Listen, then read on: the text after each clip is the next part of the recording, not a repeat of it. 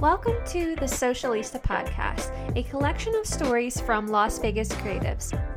My name's Brianna, and I'm going to be your guide to the city of Las Vegas, where I will be unveiling the stories of all of our amazing creatives, makers, entrepreneurs, and community changers. Welcome back, everybody, to the Socialista Podcast. I'm bringing you this episode from the tiny house at Ferguson's downtown. I'm very excited to be sitting down with Josh, the co founder and owner of Makers and Finders Cafe. Hi, how are Hey, you? good. Welcome on. Thank you. Thank Like I you for s- having me. Yeah, like I said earlier, I'm glad we finally were able to Yeah. get this to work out. It's a lot of emails. yes, that's perfectly fine. You're here now. So I would love to talk about more of uh, where you grew up and what that was like for you before moving to Vegas. yeah, so I was born in uh, New York City, um, in uh, Queens. Mm-hmm. Okay, uh, cool. so uh, my parents both immigrated from Colombia.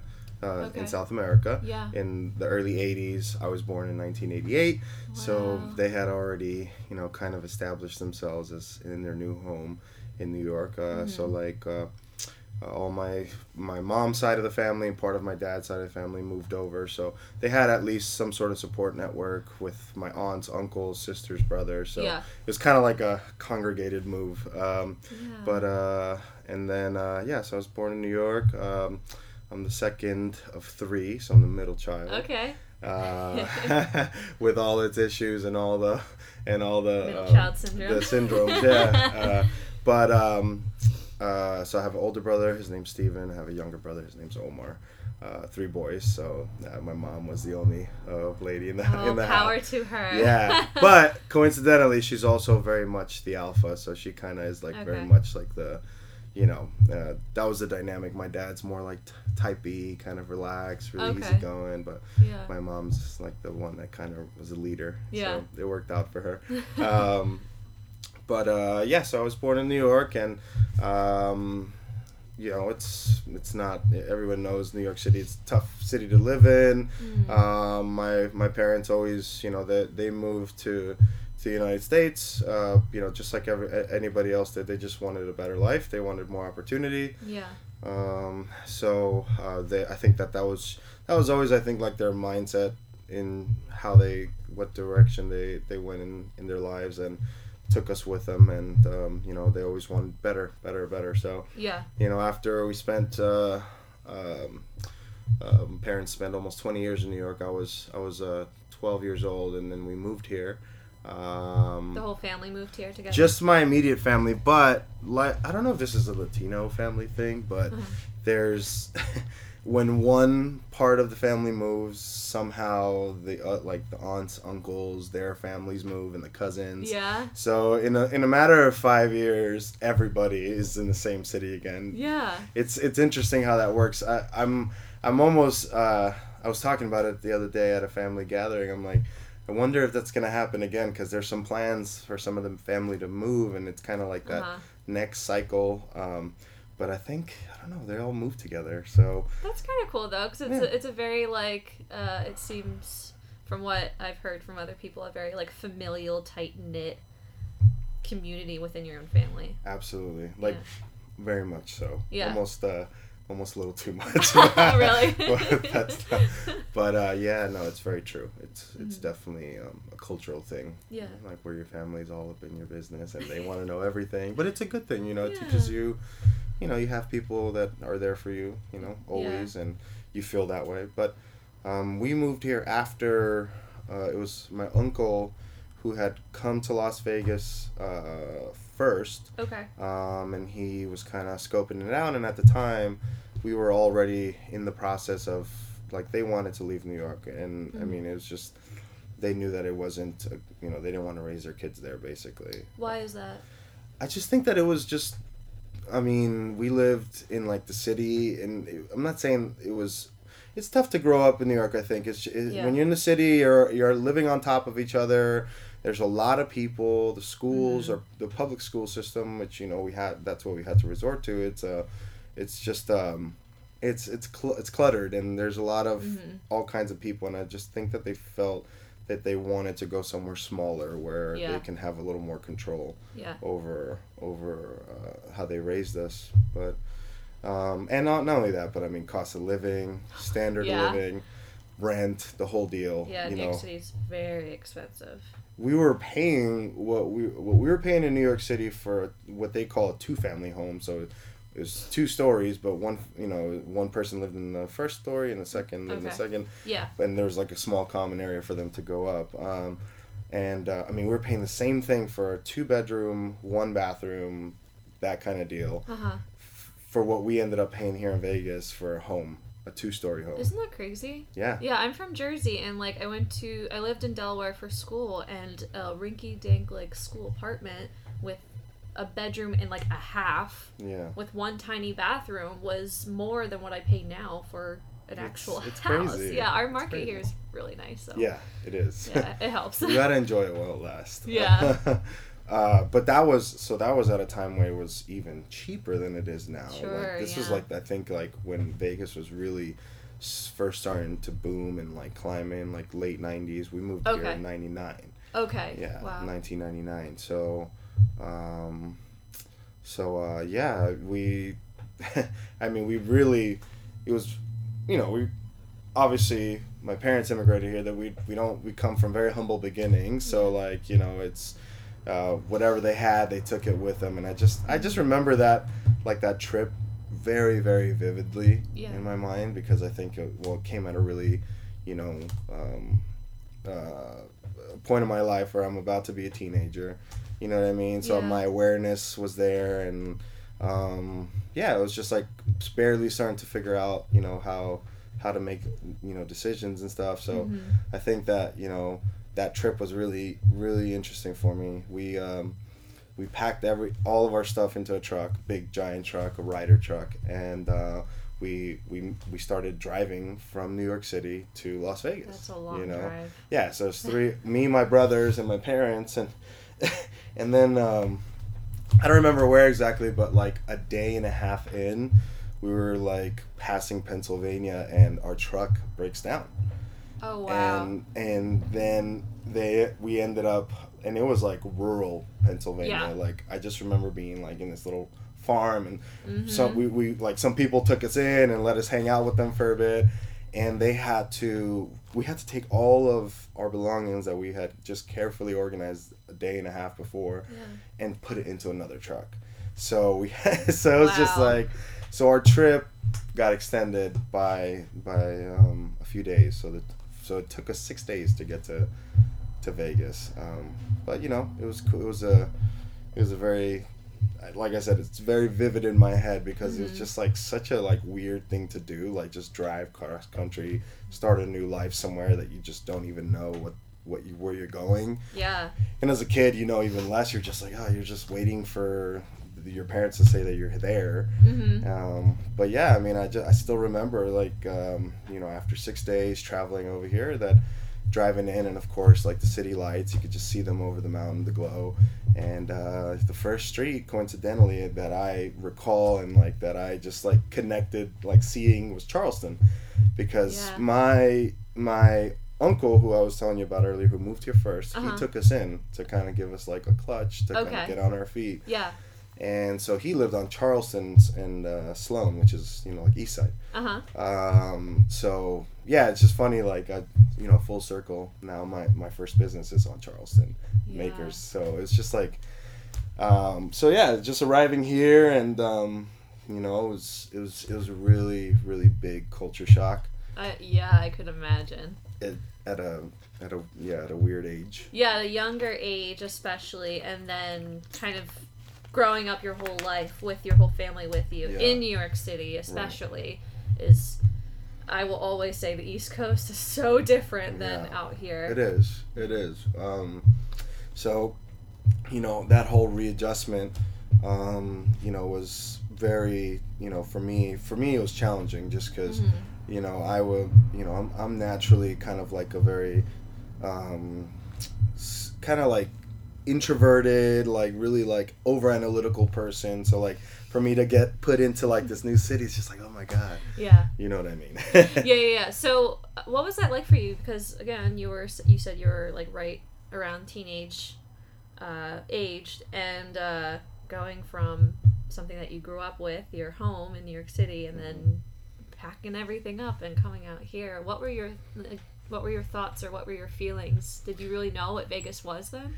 No, I thought I I saw a video that was sent from my uncle of him, you know, living in Las Vegas, Uh-huh. um, and I just remember thinking when I saw it, you know, I had no assumption of what Vegas was, you know, Yeah. and I was too young to know about the casinos and strip and all Mhm. that. Mhm. Um, but I just remember thinking like. It felt like I was looking. I, w- I was moving to paradise. Yeah. The reason why is because like you know anyone who's been to New York City knows like like it's just buildings. It's a very gray city. It Mm-hmm. Has that gray feeling Mhm. to it. You know what I mean? Like, and so to just see Vegas and it's just sunny and then like trees and like green. You're I, I was just like oh wow like that's where I'm going. yeah. so my initial impression um, was uh you know I thought I was moving to paradise uh, Uh-huh. go, coming in from New York but I was also very like confused I, I don't really I don't think I fully understood like the decision that that they made and Mm. what what that meant like to move to a new city and like you know live in my uncle's house for five months until we figured something I mean it was just like it was it was pretty uh, impactful I'd say Definitely. you know but there's a lot of confusion like i didn't really understand what was happening and you know I didn't not until we got here and i realized and you know got enrolled in school and all that i'm like oh my gosh like this is this is stressful yeah. Yeah. I can imagine. So, uh, what was your family's like conversation as they were preparing you and your brothers? Said like, okay, it's time for us to, to yeah go somewhere new. um it's funny like i think it was more like they just told us we're going like Mhm. you know what i mean Yeah. I, I don't I don't recall like a full on like explanation. I think that they you know they've been kind of priming us over the, the that last year before because we were looking at different places to move. So we went like we went to North Carolina, we went to Florida, and we were like visiting these places that we had you know family or just like some sort of network in hmm and so and then they just decided on Vegas and they're Mm. just like hey we're going and I just I, I just I still remember like certain key like things and I just remember just like things just moving so fast like the house like you know uh like the Home Alone 2 scene like where they wake up late and everybody's just like going crazy Running trying around. to make it to the to the airport and it just felt like I just felt like I was just in like this tornado and there was just people in my house family of course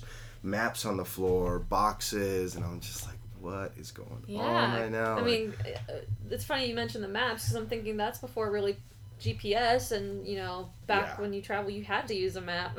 it was legit like highlighting routes and stuff like it was it was just way different it's crazy that that was only like you know not so long ago but Yeah, like what? Um, uh, like ten years? yeah more uh, little more? 10 20 well no today yeah almost 20 years i guess Oh, Yeah. wait. Oh yeah, I guess it is 2018. i know I'm so bad. Time's moving so fast. Yeah, but no, like uh, you saying that, I kind of remember when my family would take um, like trips in Mhm. the the RV. I remember my grandfather just like setting out the big map Yeah. on the dashboard and like, okay, we have to follow 95 like all the way down. yeah it was it was uh it's, a, it's definitely an experience to, to go through that Yeah.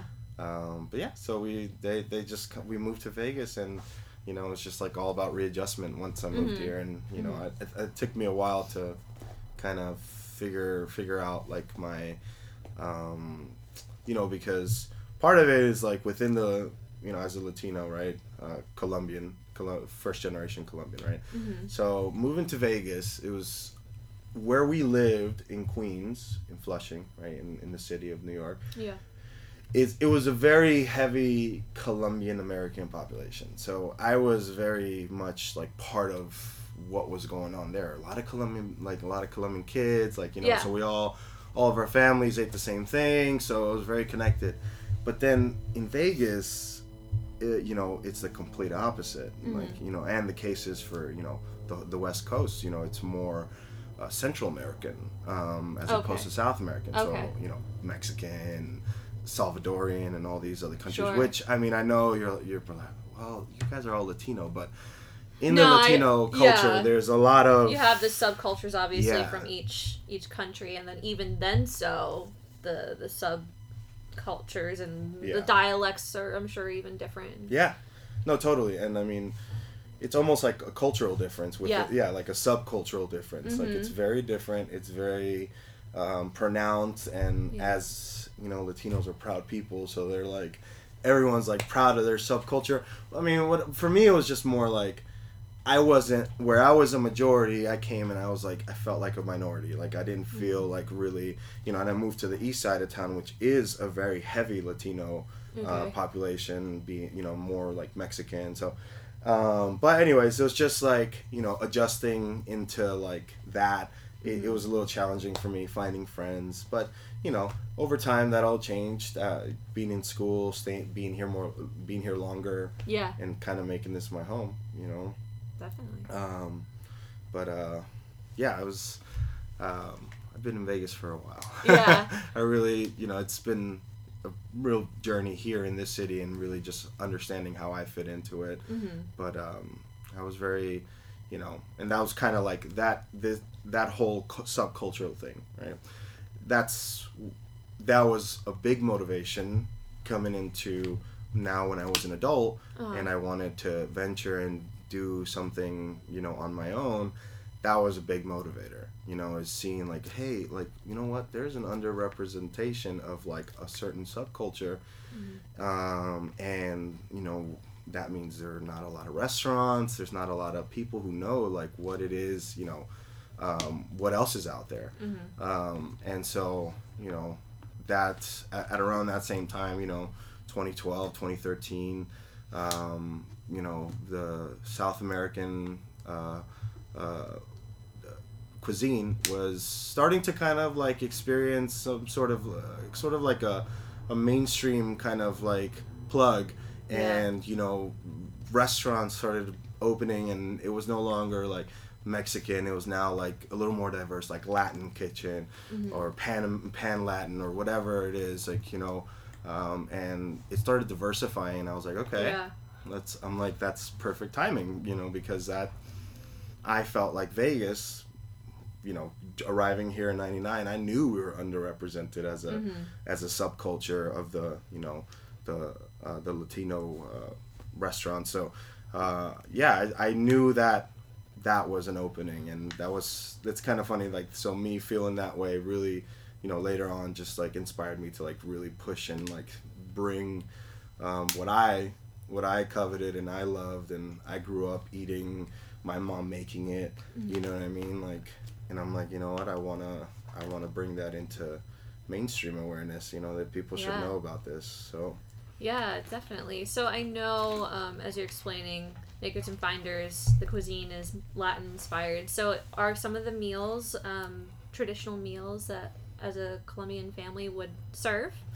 Yeah, so Okay. there there there are some very traditional uh, things, um, but you know part of part of makers is what we you know a part of the original plan um, is you know if we're gonna bring this new cuisine, you know we have to bring it in a way that's presentable, easy to navigate, and not. Um, uh, not too adventurous, you know what I mean. Make it feel like something you could do. So, um, we have some really traditional stuff like the arepas. The arepas, you know, um, the way we make them um, in the restaurant, you know, it's it's it's a very traditional way. Like, Mm. you know, part of uh, the arepas are very culture. It's more than just like a food. You know what I mean? Like it's it's so much integrated into Colombian culture that I mean, even um, newborn and infant play songs are based around the arepa. Oh, really? Yeah, so it's it's very much more than just food, uh, because and and I think what really contributes to to that is um, how how direct it is with the human contact that it comes into, you know. And what I mean by that is, you know every arepa is handmade you know what i Mhm. mean like and you know just like the motion is like you know uh, something that in colombian culture it's like you're making arepas and you're standing around your grandmas and your aunts and like Yeah. you're talking and you're chatting and you know and then you're you're you're, you're putting them on the griddle and you're cooking them and you know it's it's very much uh, a lot of uh, it's very energetic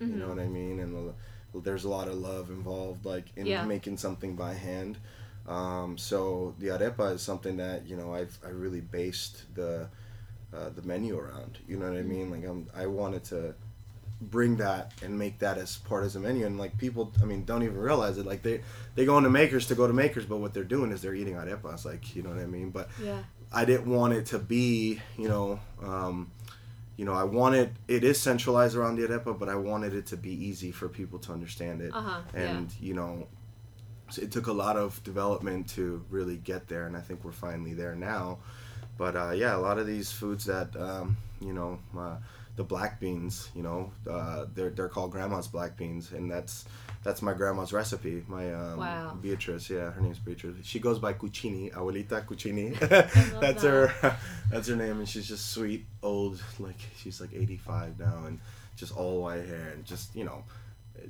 there's a lot of you know influence and roots but i really it was a really big and important part to make it easy for people to come and not feel because you know you go to uh, very authentic places it's a little sometimes you know it feels a little adventurous it's a um, you know there's language barriers Mm. you know I, and and i knew that you know I, I love authentic places so going sometimes it's hard to to um frequent them these places because they're a little difficult to you know communicate or whatever Mhm. so that was a big part i really wanted it to be seamless like Yeah. you know it's almost like hey you're a latin cafe like you know like we've been here for like 20 years and it just makes sense you know and i feel like that's kind of what we we're what we've become you know it's just a, a different kind of cafe you know and it's very easy something you could frequent a lot Yeah. um, Definitely. and um, but it's Latin and it's Mhm. it, and it's different and you the food you eat and you can eat it three four times a week but you're you're eating you know South American Peruvian Colombian things that's rooted in in a global kind of cuisine so yeah that, that was a Yeah, I love that. I love that you're able to marry these these dishes and these ideals and this idea of handmade and family and culture all in one spot. Yeah And I loved um, you mentioned like just the energy that goes into making the arepas.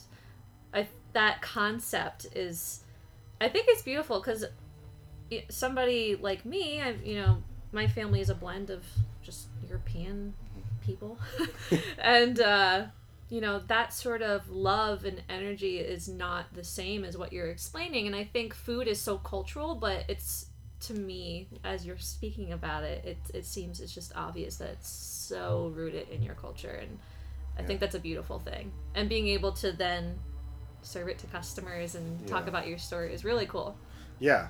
I think that's for me that's that's what it's all about. I Yeah. just big believer in you know that energy that you know people bring to each other. It's you know um, and behind that that in in that vein the whole makers and finders concept was like kind of born like you know what i mean like we're like you know makers and finders movers and shakers you know uh, so you know i really wanted uh, you know that's kind of that was a really big deal in my life at the time and i'm just like Yeah. you know i really feel like i want to be in this community and i want to contribute and you know i'm young i'm a millennial and i Mhm. want to you know um, you know i wanted to prove to i want you know i want to prove to myself prove to my for my family but you know I, it's very much a lot of passion and energy that that that went behind it for sure Yeah. Yeah. So this entrepreneurial quality that you have, is that something you feel like you had when you were younger or something that maybe was influenced by your family? Uh, I think it's partially kind of like uh, like a natural kind of trait. Like I'm, I've always been really like I was a good salesman before I got into restaurants. I, I was in the insurance industry. Okay. That was like my first industry Okay. um, that I got in um, when I was in college. So uh-huh. I I've always been like very much like I wanted to work at an early age. I mean, I Mhm. remember I was I, I I was trying to get a work permit um, like you have to be 15 and some weird, some odd age, 15 and change, to get a work permit. I remember I was like three months too early, and I just like blew up and threw a tantrum, threw a tantrum, and I was upset because I wanted to work. Yeah. Little did I know what I was getting myself into for the rest of my life. Yeah. Like, you know what I mean? So I was always very much like I wanted to work.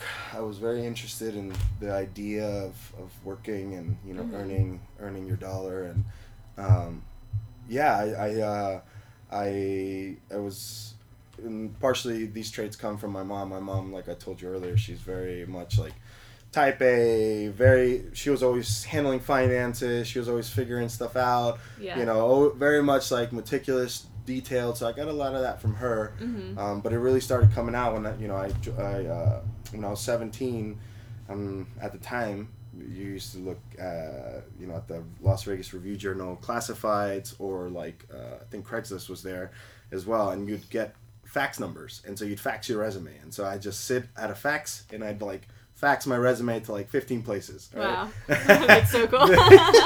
That- that's how I got my first insurance job, and um, you know, I would just fax, fax, fax away, and then I get a call like maybe an hour later from this guy named Eric James, and um, you know, I was 17, and uh, I had just got done working Starbucks. Actually, I worked at Starbucks Okay. for a little bit, um, and um, I was you know getting into college, and you know, at the time it was a really big part of my life. You know, I made this decision, um, you know, a couple of years earlier when I was in high school. Uh, you know, education is kind of like something that we just, it was just part of our plan. It wasn't really emphasized. It wasn't something that you're like, you got to go to college. No, it's just like, you got to graduate high school and get a job. Like, you know what I mean? So, um, but, you know, so uh, when I was a sophomore in high school, uh, I made the best decision I could have made in my life that really changed my life. And I, I heard about this charter school that um, that was dual credit, Okay. college and high school, okay. and it was called Nevada State High School, and they had just barely opened two years before that. So I would be getting into the second graduating class ever of that high school Wow. and it was a charter school and i didn't know what a charter school was you know now this opened my mind into like this whole realm of like education like you know the different ways of getting your education and all Mhm. this um, and you know my like i said like my family wasn't the you know m- my dad has a GED like you know what I mean like Yeah. my brothers graduated high school and you know now they they have a job and not, I'm not trying to you know that's uh, everyone has their path but you know I was drawn to, to, to getting higher education, and I went to uh, Nevada State High School, which I took classes at Nevada State College, which is in Henderson. Okay. Um, so you know that experience was very very big in my life because I wasn't the best high school student. You know, I had like a two point something GPA when I was in a, you know uh, in in a public high school, and um, making that switch and you know having the responsibility fall in my lap and you know not being micromanaged and giving liberty was just right up my alley. Okay. So I, I truly like pivoted and like you know Yeah. got all about school and all that stuff. So I was put in the right direction really because I went to you know went decided to take that course. So I was very happy about that and you know so when I got my insurance job I had some pretty good tools behind me to kind of you know do well and I uh, Eric hired me.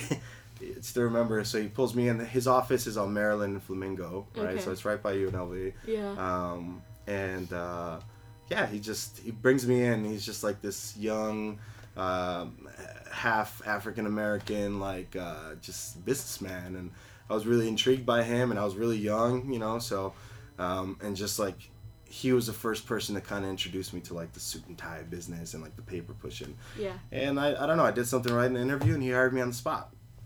And just to kind of put into perspective what, you know, the kind of uh, person he is, because, you know, he was, he, I, th- I would say he was very influential for me at that time. Mhm. You know, my first day on the job, like, you know, he called me new guy for the, for the entire first week, right?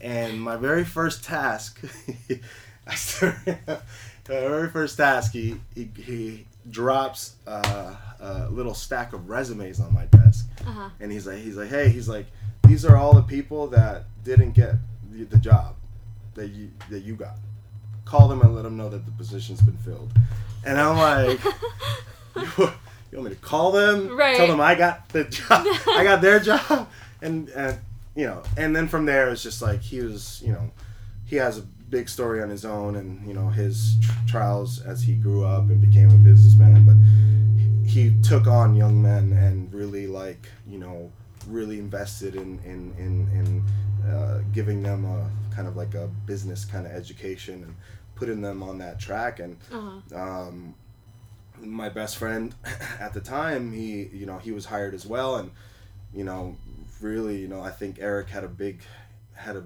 big uh, influence on both of us because now he's a lawyer. I'm you know uh, because he took like this this hands-on kind of like fatherly approach to like putting us on like this business minded track so Yeah. it was a really good like first job and i'm just like oh man this is uh you know in retrospect i realized that he really helped me out a lot and kind of tuned my mind to where i needed to be um, and yeah i got my insurance licenses and you know i started selling insurance for like six years Wow. yeah yeah um, but uh yeah so i, I worked uh, for state farm for for since i was 17 till i was almost till i was 23 so maybe like five years but um um, yeah, I mean, I did, I, I did really well in the insurance business. I was a good salesman. I got my licenses quickly. Um, so, you know, it was, it, I started, you know, I started earning more income as a, you know, uh, as I got older and, you know, I, uh, I saved a lot of money. I was a big saver. So I was saving, saving money. I didn't know what I was saving it for. Um, but, you know, uh, I hated the insurance business. Like I just, I, I couldn't sit at a desk. Like it just wasn't for me. I just knew that you know um, i needed something else. And then at the time that was when i was starting to figure out what was my next move. And i had always had interest in restaurants and you know coffee. And uh, so you know when i turned 21 i called up my cousin i'm like hey she's in restaurants and i'm like you you know somebody in, in a restaurant that needs to hire someone you know i want i want a job and I wanted to change industries. So uh, yeah, I got hired as a busser, and you know started started my journey into restaurants, and you know, uh, and it just never stopped from there. Um, when I was 21, I kind of started seeing all the restaurant thing, and you know, I really I really enjoyed it. I love being on my feet. I love talking to people in person, not on the phone. Yeah. Or you know, like trying to sell them something that doesn't exist. You know what I mean? Right. So Right. uh, so yeah, I fell in love with that whole kind of like the hustle of like just like you know serving people and just like you know w- running around and yelling and like you know a lot of teamwork and I'm just like Yeah. man this is this is right up my alley. Yeah. you know? Restaurant business is definitely a production. Yeah, it really is, and I didn't you know coming from like an office job, which is like oh my gosh the complete opposite. It really I was like okay this is for me. Yeah. you know um, but uh, I, I, I was still in college so I, I still was very much like i wanted to get a degree Uh-huh. um, and i had since i was ahead because of the high school program when i was 18 i already wa had like 54 college credits which is Wow. almost halfway Yeah. so i was like man like i can graduate college Yeah. this whole you know i i got i was like something that never really was told to me i'm just like i'm gonna just do it Yeah. and so after nevada state college i enrolled or you know high school when i graduated high school i enrolled into unlv and so um, I, I kind of took it easy for i wanted to like enjoy it Mhm. so i spent four years there even though i already had accumulated 54 credits but it allowed me to like really you know experience college higher education uh, i took a real interest in my major i was majoring in uh, my major psychology so Me too. really Yeah, that's what I have my degree in. me too that's so funny. yeah i well you know i love just uh i love uh behavior personality like it's all Mhm. just intriguing to me like you know what i mean um and uh so i was able to focus on my degree and like really enjoy it like you know i was i really got into it you Mhm. know i like um i joined like labs and i was like Oh, running tests cool. on like yeah like i was like i want to do this and at the time, I thought I was gonna go all the way. I'm gonna go get my like PhD. Like I'm like Yeah. I'm gonna do. I want to be that. You know that didn't end up going uh, in that direction but Mhm. you know i was just really happy that i was able to like finish my degree. Um, you know is i was really happy to make you know my parents proud to be like hey you're the first one to graduate college like you know that whole deal. And um, you know and, and that major i mean it could do so much. I mean look. Thank you for saying that. it, it's very versatile but you have to understand what it does like Yeah. you know what i mean like people think that it's just like a throwaway degree but it's not you know it's Mhm. something i mean look you have a podcast i have, I mean, I have a restaurant we both have psych degrees like yeah. it, it helps you un- understand people and Yes. try to like it helps you understand how to you know deal with people because you're going to be dealing with people your whole life And communicate. Communicate. is huge. Uh, yes, and thank you so much for saying that because I feel like there's a lot of naysayers who are like, look at me, and they're like, you have a degree in psych. Well, what are you gonna do with it? Why Yeah. aren't you like getting your master's? Why aren't you a therapist? What do you want to be a therapist? And I'm just like, no, that's not what it's about. And uh, a lot of times, I think people just look at you like, well, why'd you go to college? Like, why do you have a degree? you Right. know? It's true. It's true, and but um, I mean, there's so much you could do with it. Like you Mhm. said, you. Had, I mean, communicating is everything. You're gonna communicate your entire life. Exactly. You're, and so if you could do it better, you you're ahead. You know what I mean? Um, so super important part of me being able to, you know, you know, restaurant is all communication. Like everything happens through communications Yeah. and production, like you said. So it, it came in handy um, overall, like in the operations and even just like um, now, like uh, we're we're like trying to like revamp our training Uh huh. you know even like teaching people like it it's helping me you know because i have that background i'm able to help program like training training and you know uh, education for for my own uh, company Mm-hmm. and i mean it's which is so vital because you know in a restaurant you have to have people who know what they're doing Yeah. you know what i mean um, so i mean it's just it's it was a really uh, it was a good thing in my life that i was able to to complete that but and it influenced i think it's still influencing to this day Yeah. Yeah. Definitely. I love Yeah. that. so, um, how about you talk about from first opening Makers and Finders to what it is now? Yeah, we um, i mean grassroots um, really much like you know we didn't have any really investors uh, we had all I took all my savings. I convinced my mom to give me some of her savings. Uh, my younger brother Omar, I convinced him to give me some of his savings as well. Um, and then my business partner at the time, uh, Valerie, who's a, the co-founder, um, you know, she was also sh we were all in. You know what I mean? So we, you know, we gathered together what we had because obviously the toughest part about a restaurant is how much it costs. Yeah. You know what I mean? You got to build it first. Yeah. So there, you can't really start like, oh, we'll start small and then gr-. no. You kind of have to like spend a lot of money. Mm-hmm. So, you know, I kind of knew that, um, and but I was like, you know what? Let's get to, let's get this much in our bank and let's just get a realtor.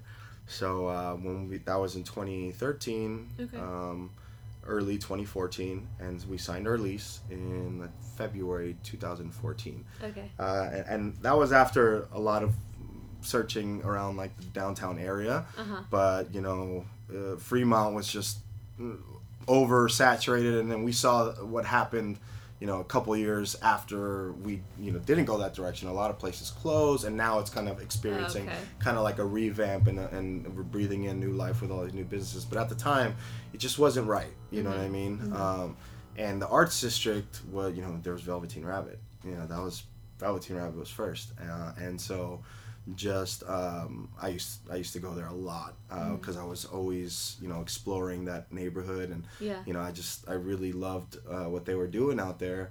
And uh, I was very inspired. I'm like I want to I want to do this. I think that you know there's a cocktail lounge. There needs to be a coffee shop. Like that's kind of like the day and night day and night. Like no Yeah. place no neighborhood becomes successful without that that that clutch. So it takes two feet to stand. You know what I mean? So after you know that's when i'm like i'm gonna go into the arts district and so we got a realtor Um, and you know, luckily enough, at the time, buildings are cheap. We had a, you know, the rent was super low.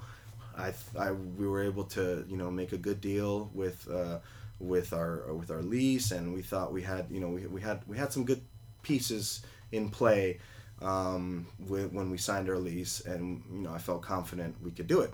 But I, I didn't know like it's my first time. I never built a restaurant. Like I don't Yeah. know. I'm just I just think I could do it. You know what. I mean? and you know it, you know it was so essential to have Valerie.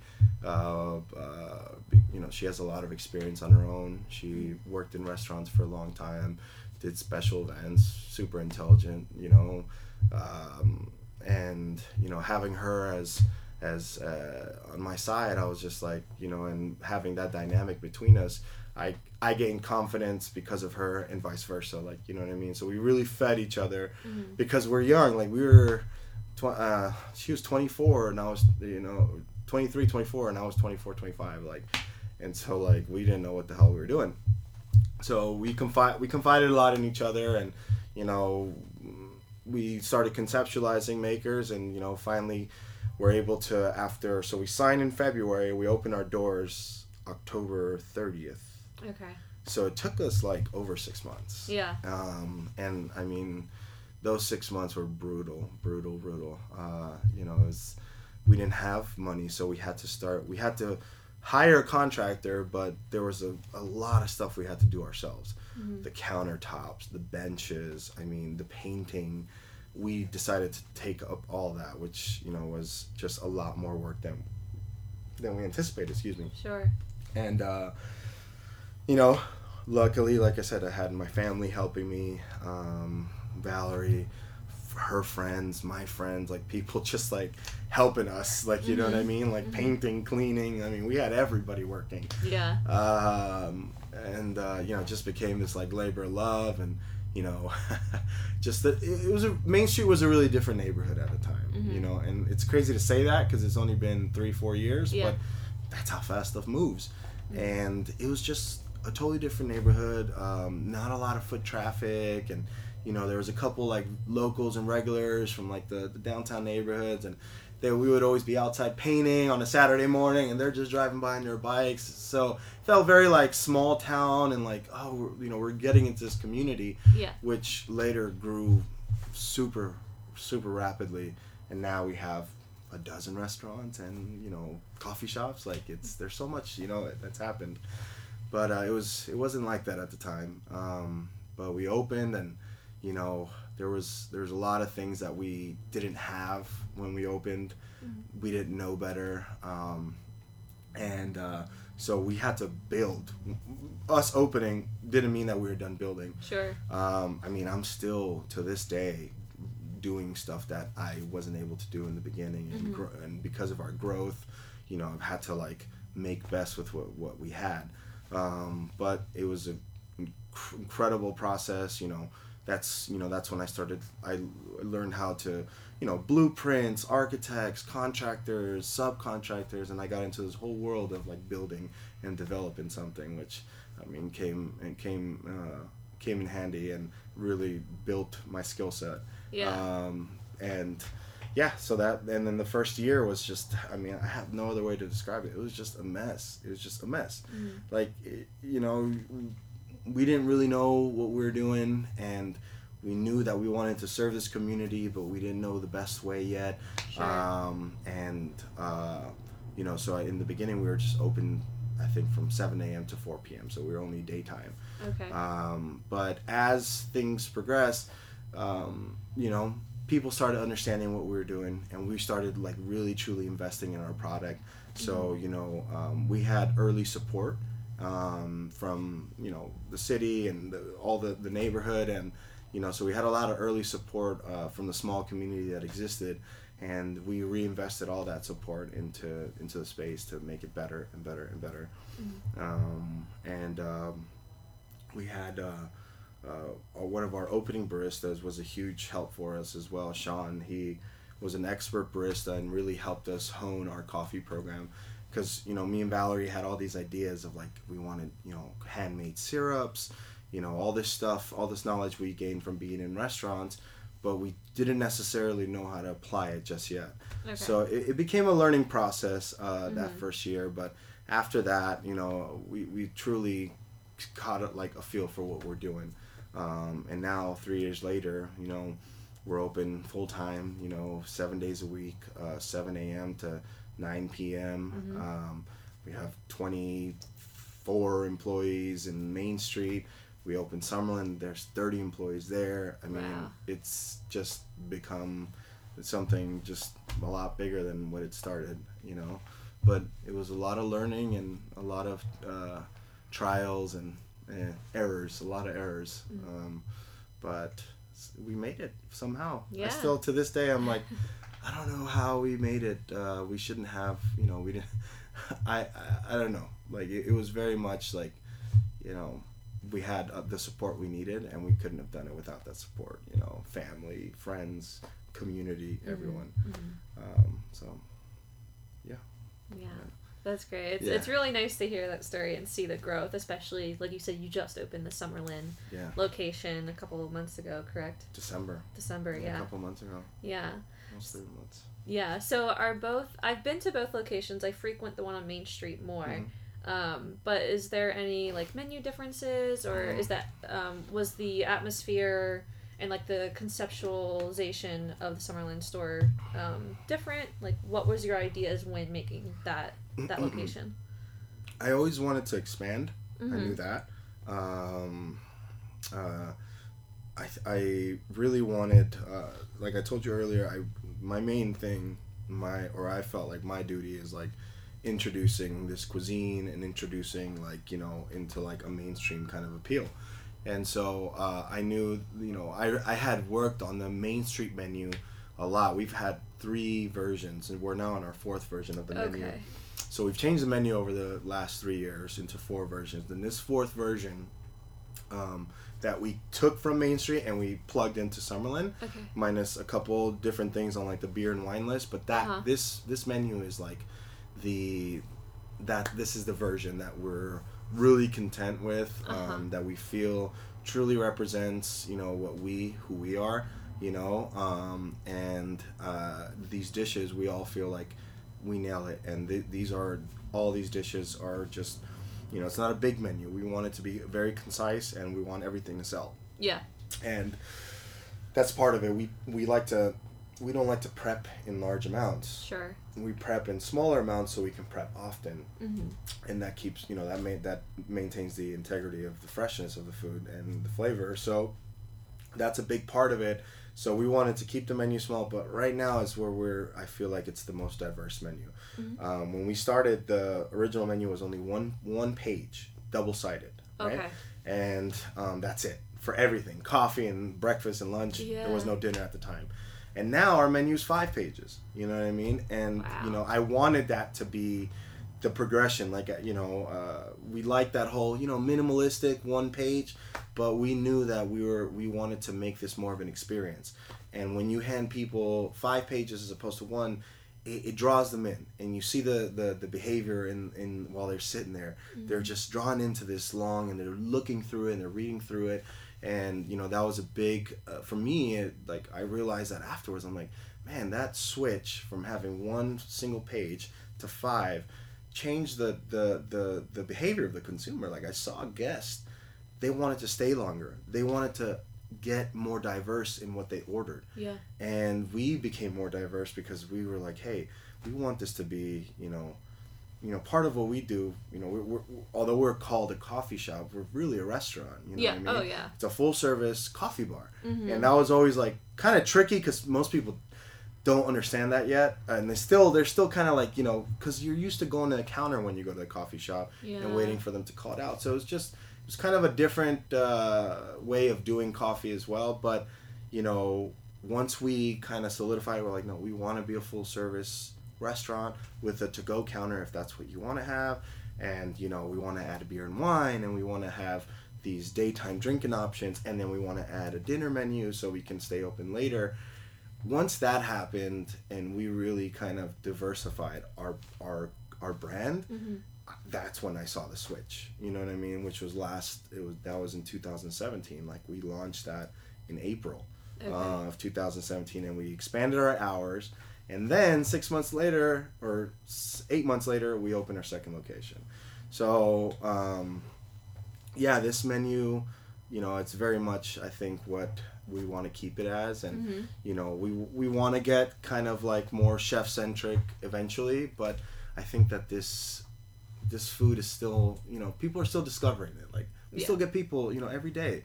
You know, I had to make a glossary for my uh, for my staff because there are questions that people ask every day about these these words that they don't understand because they're like Latin food, Latin kitchen. So what I'm trying to say with that is like, you know, I'm still I still have to, you know, still keep introducing people into this and Mm. as we, you know, stay around longer, I think, you know, we can start getting a little more creative Yeah. and adventurous. But Yeah. I don't think we're there yet because it's still pretty not it's not where we need it to be yet. Yeah. Well, it's kind of cool because you're teaching the community Yeah. about these dishes in the menu. Yeah. So. Uh, I was particularly excited about one dish. The so we added in April. Um, it's called the bandeja paisa, Uh-huh. and so it literally means homie's platter. Oh, So, like, really? yeah, it means homie's platter, but it's that dish is like the national dish of Colombia, oh. and I never had it on the menu. Yeah. Um, and it's literally like this giant platter. It's rice, black beans, avocado, fried egg, Uh-huh. pork belly, steak, sweet plantains. Oh my goodness. It's huge. but, you know, I, I could see like the like the consumer learning and growing because this dish had I brought it in, you know, 3 year like when we barely opened, I don't think it would have hit Mhm. because it's just it's a little, you know, d- deeper into like the Latin food. So in April we brought like that dish in and then a lomo saltado which is a, a Peruvian dish and it was just cool to like see people embrace these dishes and it's now they're both some of our most popular dishes but you know seeing that like kind of like un- unpacking slowly it, it really helps i think your brand um, you know gives dimension to your brand and Yeah. so i think that that was a really really uh, happy point to see that you know Yeah, definitely. So other than those two dishes, what are some other like all-time fan favorites? The arepa Benny, that's Okay. the that's the OG. Um, that's uh, you know the the Benedict, our ex, our version of eggs Benedict. Okay. Uh, so instead of an English muffin, it's the arepa. Mhm. Then we have uh, our our uh, our uh, shredded beef, um, uh, grilled tomato, spinach, poached eggs, and then we finish it with a salsa verde hollandaise. So it's like a Sounds so tangy I'm like getting yeah. hungry. um, so that was that was a really uh, that's been selling from the beginning and people Okay. love that dish. But uh, yeah, it's, it's it's cool to the the Latin food. Mhm. People, that's what, and we have you know some casual cafe options like we have sandwiches, we have salads, we have soups. But you know, mo- the the majority of our business comes from our Latin options. So that's why we've always continued to grow that that sector of it. And Definitely. um, yeah. Yeah, but so like the smoke lox, that's that's also one of our originals. But we wanted that to be our ca- cafe option, mm, okay. Yeah. and that one stayed around. And, you know, people love that one too. Yeah. Yeah, How about uh, coffee side? Any coffee. favorites? Yeah, the lavender latte, of That's course. my favorite. I love that one. if I wasn't late, I was like, I was like, I'm gonna bring her a, a lavender latte, but I was, I just got so behind No, this that's morning. I'm sorry. no, oh no, it's fine. I'm sure you'll see me there soon Yeah. because I always order that. that The or the hibiscus tea. That Yeah. one's good. The hibiscus tea is great. The hibiscus tea is great. Um, yeah, we, the way we would prepare that is like we use um, brown or uh, uh, non-refined like brown cane sugar. Yeah. So it's like you know, and usually you can only get those in like the Latin markets. Uh huh. So that's how we sweeten it. So it's really like natural, really rich flavors. Um, but the hibiscus is yeah, it's delicious. Yes. hmm uh, and then the coconut turmeric latte. That's a, another big one that we have. Okay. So that one was brought on later on as well Uh huh. as we developed the menu. Um, and that one is uh, we put a little coconut syrup and then we steam turmeric into the the milk. Okay. Um, so it gives it turns into like this like yellowish kind of color, uh huh. and then we pour that over some espresso and uh, cinnamon, and it just like turned out being like this super delicious, savory kind of like unique latte, and uh, people, yeah, everyone loves it, and you know, uh, as the coffee culture has grown in Las Vegas, I also think that has a big part of it. You know, Mm-hmm. all there's more independent coffee shops than there's ever been, so there's you know uh, a lot of places are serving these really unique beverages, so it just makes it easy for for people to come in and be like, oh, coconut turmeric, sure, let's try it. You Yeah. know, I've tried other stuff, no, I, so it's yeah, it's really nice to see. Um, I mean, how the neighborhood, how how the coffee culture has grown. It's it's truly made big strides in a short time. Mm-hmm. Yeah. So, what are some goals that you have for makers and finders um, within the next year? Or any big time goals that you have? Yeah. Um, well, I just had a baby, so Congratulations. You.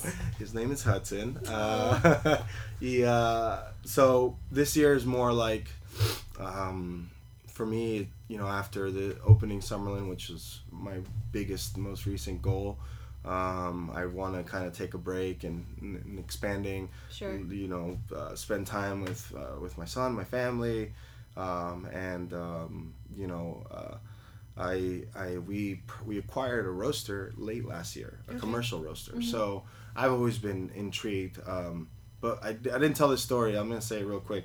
But uh, before we opened Makers, I forgot to tell you that me and Valerie we went to South America for like 30 days and backpacked Uh-huh. and we went and uh, people should check this this website out if you haven't already it's called workaway uh, workaway is like a second version of the original uh, site that is a german site called WWOOF right Mhm. and it's basically a hosting site Okay. uh, where you can meet people from around the world and in exchange for work they will let you stay and eat for free oh, and cool. and you could go and there's like if like if you want to learn how to farm i mean even if you just want to travel and just be in, in somewhere new so we came across this website in 2013 right summer before we got into 2014 and built out makers and we you know we found a farm in um, in peru and in Uh-huh. colombia and we're like hey we want to work in exchange to stay so we went and like you know learned saw coffee from you know from its small little root to I mean to like selecting what the root goes and which which coffee bean gets to grow and which one doesn't like from that point to you know washing the coffee drying the coffee um, so I you know that was a big experience that I Mhm. knew that I wanted to revisit again I'm like I really enjoy that I really Yeah. enjoy seeing this like produ- uh, this uh, production and you know manufacturing side of coffee Mhm. you know where it comes from. Because the barista the moment the barista gives you that coffee that is the last hand out of a series of hands that have touched that coffee. Yeah. and then that's when you get it and you you know you drink it. But there's so much that goes into that cup of coffee. And you know i'm really intrigued by that. And you know i always wanted to you know learn coffee and learn how to how to buy it how to source it how to roast it really truly like expand myself. Um, so that's my goal this year. It's gonna you know i'm gonna do a little bit of traveling.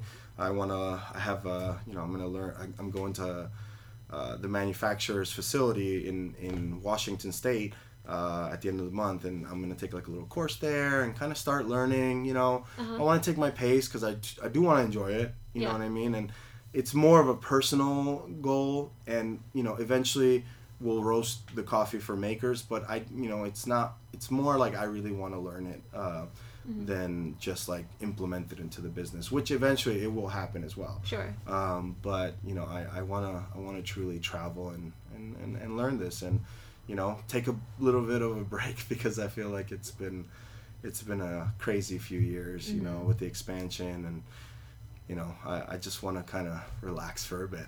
Yeah, well, that's always good. yeah but uh, you know after after we relax of course we're gonna want to work again so. Definitely. so you know we want to we have we have some goals uh, to continue expanding um, but not for now. You know we, we do want to continue our expansion and you know uh, my my personal kind of goal um, would be you know trying a different city. Uh, I, I would I I want to f- I want to do that I want to plug into another community that's outside of you know Vegas Uh-huh. uh, and bring a Vegas based brand into somewhere else and you know have success in that in that in that direction but that's a that's a long term goal you know. Yeah. But it is something that I always kind of feel inside, you know. Mhm. And plus, I've lived in Vegas for a long time now, over Yeah. 20 years, so or almost 20 years. Uh, so yeah. Very cool. Well, I'm excited to see where it goes, and I think it's gonna be it's gonna be really exciting to see that journey. Thank you. Yeah, Yeah. definitely. So for all my guests, I like to ask them three questions before we wrap up. So my first one is um, for people who aren't familiar with the Vegas community or they come here to go to the Strip. What would you want them to know about Vegas? Uh, I'd like them to know that there's a local independent scene from the strip um, that is sitting right outside of the strip and Right. you know i encourage them to to, to, to be curious and you know um, stop paying $18 for your cocktails and come get something handcrafted um, uh, and put with love um, from people who you know work every single day to to create a, uh, an experience uh, outside of the strip in Las Vegas. Mhm. Um, but I would I would I would recommend them to venture out. There's a lot that they're gonna find.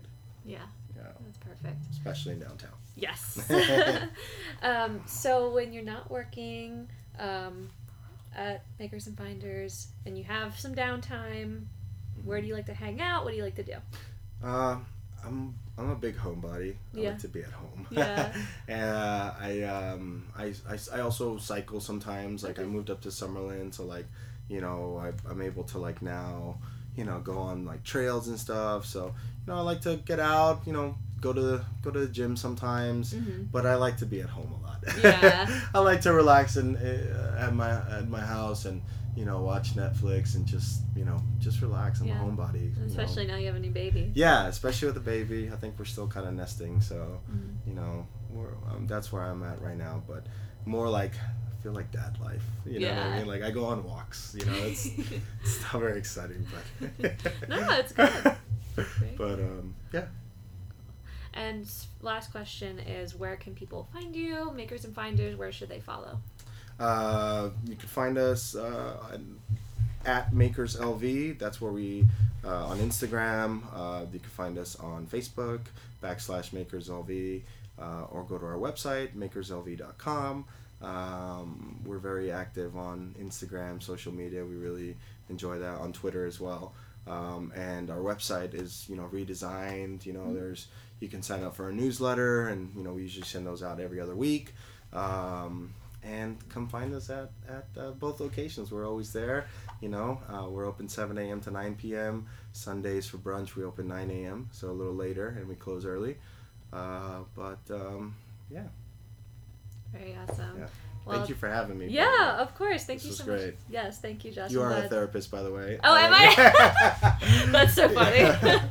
yeah, um, but it was yeah, great experience, and uh, I appreciate you having me. Of course. Thank you for coming. Thanks.